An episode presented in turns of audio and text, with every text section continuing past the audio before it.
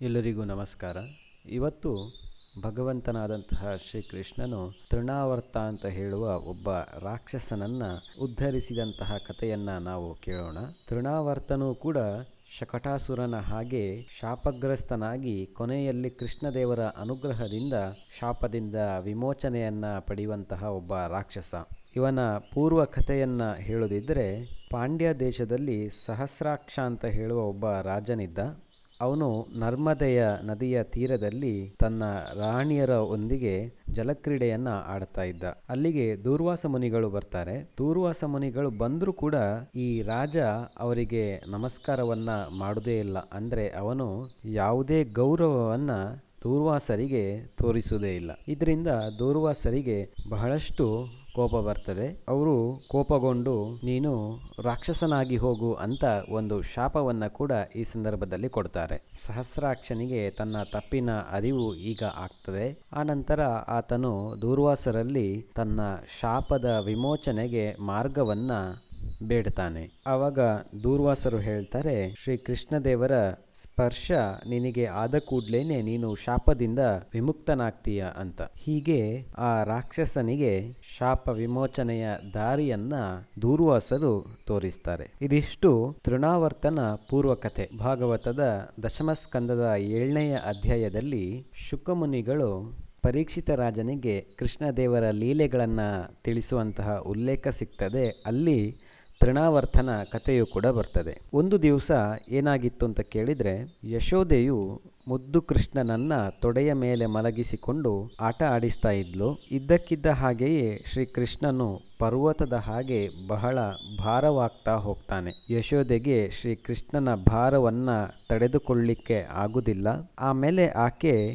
ಶ್ರೀ ಕೃಷ್ಣದೇವರನ್ನ ನೆಲದ ಮೇಲೆ ಕುಳ್ಳಿರಿಸಿ ಕೃಷ್ಣನಿಗೆ ಯಾವುದೇ ಉಪದ್ರವೂ ಕೂಡ ಆಗದೇ ಇರಲಿ ಅಂತ ಭಗವಂತನನ್ನ ಧ್ಯಾನಿಸಿ ಮನೆಯ ನಿತ್ಯ ಕೃತ್ಯಗಳಲ್ಲಿ ತೊಡಗಿಕೊಳ್ತಾಳೆ. ಅಂದರೆ ಅವಳಿಗೆ ಈ ಸಂದರ್ಭದಲ್ಲಿ ಬಹಳ ಆಶ್ಚರ್ಯವೂ ಆಗಿತ್ತು. ಈ ಥರದ ಬೆಳವಣಿಗೆಯಿಂದ ಅವಳು ಸ್ವಲ್ಪ ಆತಂಕಗೊಂಡು ಭಗವಂತನನ್ನ ಮನಸಾರೆ ಧ್ಯಾನಿಸ್ತಾಳೆ. ಇದೇ ಸಂದರ್ಭದಲ್ಲಿ ಕಂಸನು ಕಳುಹಿಸಿದಂತಹ ತೃಣಾವರ್ತ ಅಂತ ಹೇಳುವ ರಾಕ್ಷಸ ಅಲ್ಲಿಗೆ ಆಗಮಿಸ್ತಾನೆ. ಆತ ಸುಂಟರ ಗಾಳಿಯ ರೂಪದಿಂದ ಗೋಕುಲಕ್ಕೆ ಬಂದು ಅಲ್ಲಿ ಕುಳಿತುಕೊಂಡಿದ್ದಂತಹ ಶ್ರೀಕೃಷ್ಣನನ್ನ ಹಾರಿಸಿಕೊಂಡು ಆಕಾಶಕ್ಕೆ ಹಾರ್ತಾನೆ. ತೃಣಾವರ್ತನು ಬಂದ ವೇಗದ ಕಾರಣದಿಂದಾಗಿ ಅಲ್ಲಿ ಧೂಳು ಎದ್ದಿತ್ತು. ಆ ಧೂಳಿನಿಂದ ಎಲ್ಲರ ಕಣ್ಣುಗಳು ಮುಚ್ಚಿ ಹೋಗಿತ್ತು. ಅವನ ಅತಿ ಘೋರವಾದಂತಹ ಶಬ್ದವು ಹತ್ತು ದಿಕ್ಕುಗಳಲ್ಲಿ ತುಂಬಿ ಹೋಗಿತ್ತು.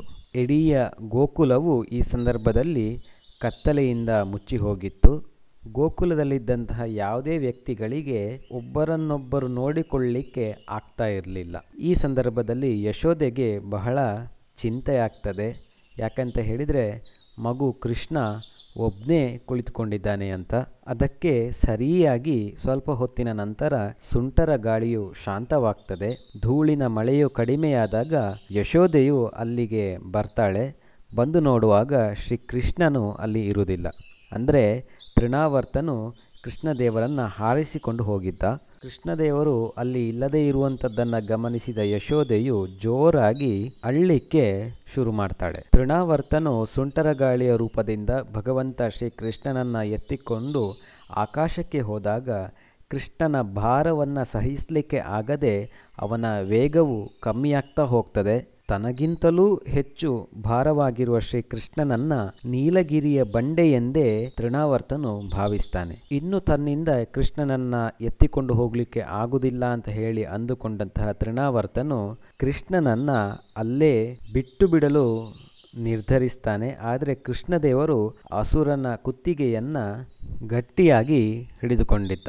ಭಗವಂತನ ಬಿಗಿಯಾದ ಹಿಡಿತದ ಕಾರಣದಿಂದ ಅಸುರನ ಕಣ್ಣು ಗುಡ್ಡೆಗಳು ಹೊರಚಾಚಿಕೊಂಡು ಆ ಅಸುರನು ಶಕ್ತಿಹೀನವಾಗಿ ಹೋಗ್ತಾನೆ. ಅವನ ಮಾತು ನಿಂತು ಹೋಗ್ತದೆ. ಪ್ರಾಣ ಪಕ್ಷಿಯು ಹಾರಿ ಹೋಗಿ ಬಾಲಕ ಶ್ರೀ ಕೃಷ್ಣನೊಂದಿಗೆ ಗೋಕುಲಕ್ಕೆ ಬಿದ್ದು ಬಿಡ್ತಾನೆ. ಅಲ್ಲಿ ರೋಧಿಸ್ತಾ ಇದ್ದಂತಹ ಗೋಪಿಯರೆಲ್ಲರೂ ಕೂಡ ಆಕಾಶದಿಂದ ರಾಕ್ಷಸನೊಬ್ಬ ಬಿದ್ದದ್ದನ್ನ ಗಮನಿಸ್ತಾರೆ. ಭಗವಾನ್ ಶ್ರೀ ಕೃಷ್ಣನು ಅವನ ಎದೆಯ ಮೇಲೆ ಆಡ್ತಾ ಇರುವುದನ್ನ ಕೂಡ ಅವರು ಈ ಸಂದರ್ಭದಲ್ಲಿ ಗಮನಿಸ್ತಾರೆ. ಅಲ್ಲಿದ್ದಂತಹ ಗೋಪಿಯರೆಲ್ಲರಿಗೂ ಕೂಡ ಆಶ್ಚರ್ಯವಾಗ್ತಾರೆ. ಒಡನೆಯೇ ಅವರು ಅಲ್ಲಿಗೆ ಹೋಗಿ ಶ್ರೀ ಕೃಷ್ಣನನ್ನ ಎತ್ತಿಕೊಂಡು ಅಲ್ಲೇ ಅಳ್ತಾ ಇದ್ದಂತಹ ಯಶೋದೆಯ ಕೈಗೆ ಕೊಡ್ತಾರೆ. ಆನಂತರ ಎಲ್ಲರೂ ಸೇರಿ ಕೃಷ್ಣದೇವರ ಆರೈಕೆಯನ್ನ ಮಾಡ್ತಾರೆ. ಈ ಕಡೆ ತೃಣಾವರ್ತ ಹೇಳುವ ರಾಕ್ಷಸನ ಪ್ರಾಣಪಕ್ಷಿಯು ಹಾರಿ ಹೋಗಿ ಆತನು ಮುಕ್ತಿಯನ್ನ ಪಡಿತಾನೆ. ಇವೆಲ್ಲ ಆದ ಮೇಲೆ ಒಂದು ದಿವಸ ಯಶೋಧಾ ದೇವಿಯು ತನ್ನ ಮುದ್ದು ಕಂದಮ್ಮನಿಗೆ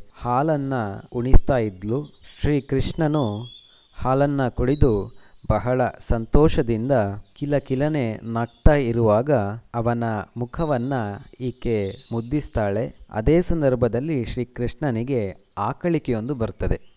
ಆಗ ತಾಯಿಯು ಕೃಷ್ಣನ ಬಾಯಿಯಲ್ಲಿ ನೋಡುವಾಗ ಅದರಲ್ಲಿ ಆಕಾಶ, ಅಂತರಿಕ್ಷ, ಜ್ಯೋತಿರ್ಮಂಡಲ, ದಿಕ್ಕುಗಳು, ಸೂರ್ಯ, ಚಂದ್ರ, ಅಗ್ನಿ, ವಾಯು, ಸಮುದ್ರ, ದ್ವೀಪಗಳು, ಪರ್ವತ ನದಿಗಳು, ವನಗಳು, ಸಮಸ್ತ ಚರಾಚರ ಪ್ರಾಣಿಗಳು ನೆಲೆಸಿರುವುದನ್ನು ಕಂಡು ಆಕೆಗೆ ಬಹಳ ಆಶ್ಚರ್ಯವಾಗ್ತದೆ. ಆಕೆಯ ಶರೀರ ಈ ಸಂದರ್ಭದಲ್ಲಿ ನಡುಗಿ ಹೋಗ್ತದೆ. ಇದಿಷ್ಟು ಭಾಗವತದ ದಶಮಸ್ಕಂದದ ಏಳನೆಯ ಅಧ್ಯಾಯದಲ್ಲಿ ಬರುವಂತಹ ಕೃಷ್ಣದೇವರ ಲೀಲೆಯ ಕಥೆ. ಧನ್ಯವಾದಗಳು.